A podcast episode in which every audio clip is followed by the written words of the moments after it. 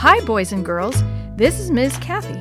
I'm so happy you've joined me today for another story just for you. Chapter 6 Snakes and Bears. The shoebox kids were very hungry at breakfast the next morning. Maria kept looking at her brother while they ate. What am I going to do about Chris? she thought.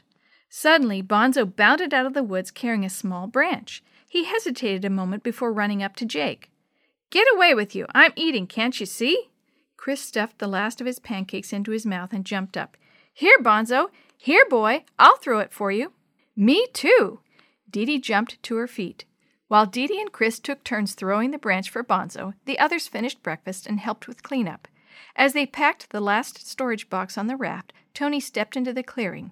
She had a long, flat, very thin something hanging from her hands. What's that? Sammy asked. It looks like the skin of a snake. It is, Tony said, holding it up. You kids asked so many questions last night that I thought you'd like to see this. Ooh, that's long, Jenny said. Is that the kind of snake you were telling us about? Willie asked. Mm hmm, Tony replied. It's the northern Pacific rattlesnake. Here, you can feel it, and take a good look at the colors and design in case you meet one of his relatives. Maria slowly reached out her hand and touched the skin. It's rough, isn't it? Willie felt the skin, looking closely at the pattern. Look at those big spots, he said to Sammy. They're sort of like big brown diamonds. I'm sure it was hard to see when it was on the ground. It's disguised well, isn't it? Tony began rolling it up. Its skin is the color of the dirt, and the diamond spots could look like rocks. Maybe I'll be able to find a dead rattler, Chris said, looking thoughtful. Then I could have a snakeskin, too. No way, Jake said, shaking his head. Jake's right, Tony added. Snakes have been known to bite even when they were cut into pieces. Really? Dee Dee didn't believe that. Really, Jake said firmly. So don't go near them critters, not unless you got somebody like Tony with you. Hey, look, Willie said, pointing to the tail of the snakeskin just as Tony finished rolling it up. It's got rings on its tail like a raccoon.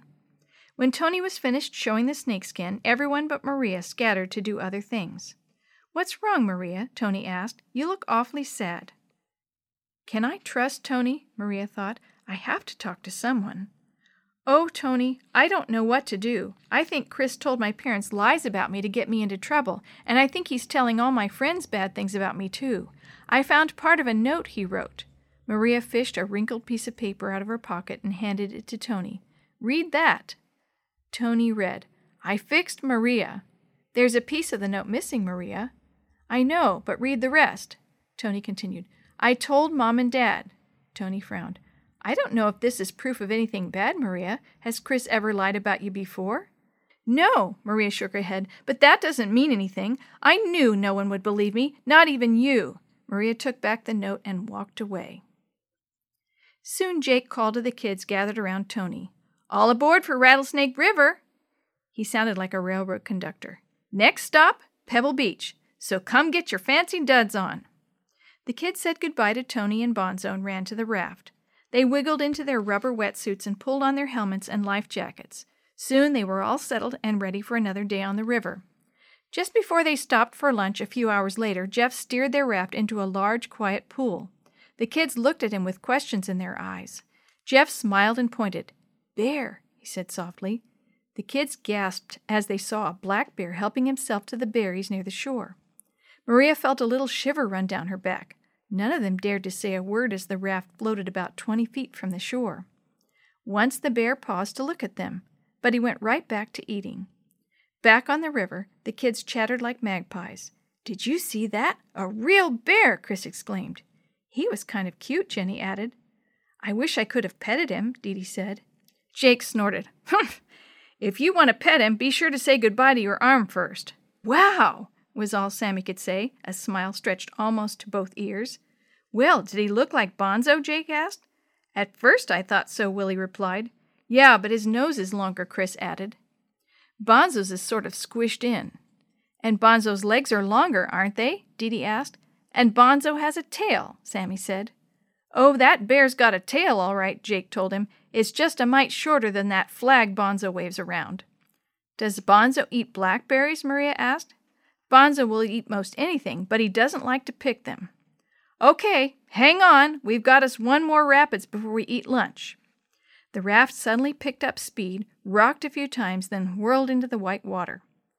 Pebble Beach, straight ahead, Jeff called out above the noise of the rapids. A minute later, as the river turned, he steered the raft straight onto the beach. I'm going to do that one more time because I wasn't. A minute later, as the river turned, he steered the raft straight onto the beach. As Chris climbed out of the raft, he said, Why is it called Pebble Beach? Oh! Jake laughed. Yeah, too many pebbles to be called Sandy Beach. Maria crunched across the beach and dropped her load on a large flat rock Jake said they would use for a table. Then she wandered to the edge of the clearing and sat on a big log.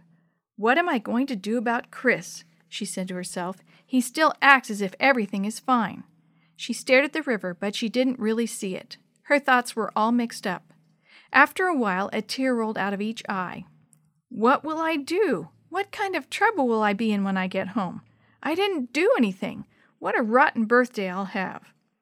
Maria decided to pray. Bowing her head and closing her eyes, she said, Dear Jesus, please help me not to think bad things about Chris. Help me not to worry. She opened her eyes when she heard footsteps. Here, have a banana. Maria turned to find Dee standing behind the log holding out a banana. I'm not hungry. Maybe it will help you feel better. Dee put the banana into Maria's hand. Maria peeled the banana and took a bite. What do you think Chris told Dad about me? Maria's voice broke on the last word. Huh? You say Chris lied about you, but you don't even know what he said? Sounds strange to me. But I know he told Dad something about me. I just didn't hear all of it. Dee Dee looked at Maria, her eyebrows raised. What should I do? Maria asked. Ask Chris. Have you tried just talking to him? The story you have heard today is a chapter of the Shoebox Kids, Book 11, Rattlesnake River Adventure, written by Sandy Zaugg, edited and created by Jerry D. Thomas, and used with permission from the Pacific Press Publishing Association. If you're interested in any other books published by the Seventh day Adventist Church, please visit AdventistBookCenter.com or call 1 800 765 6955.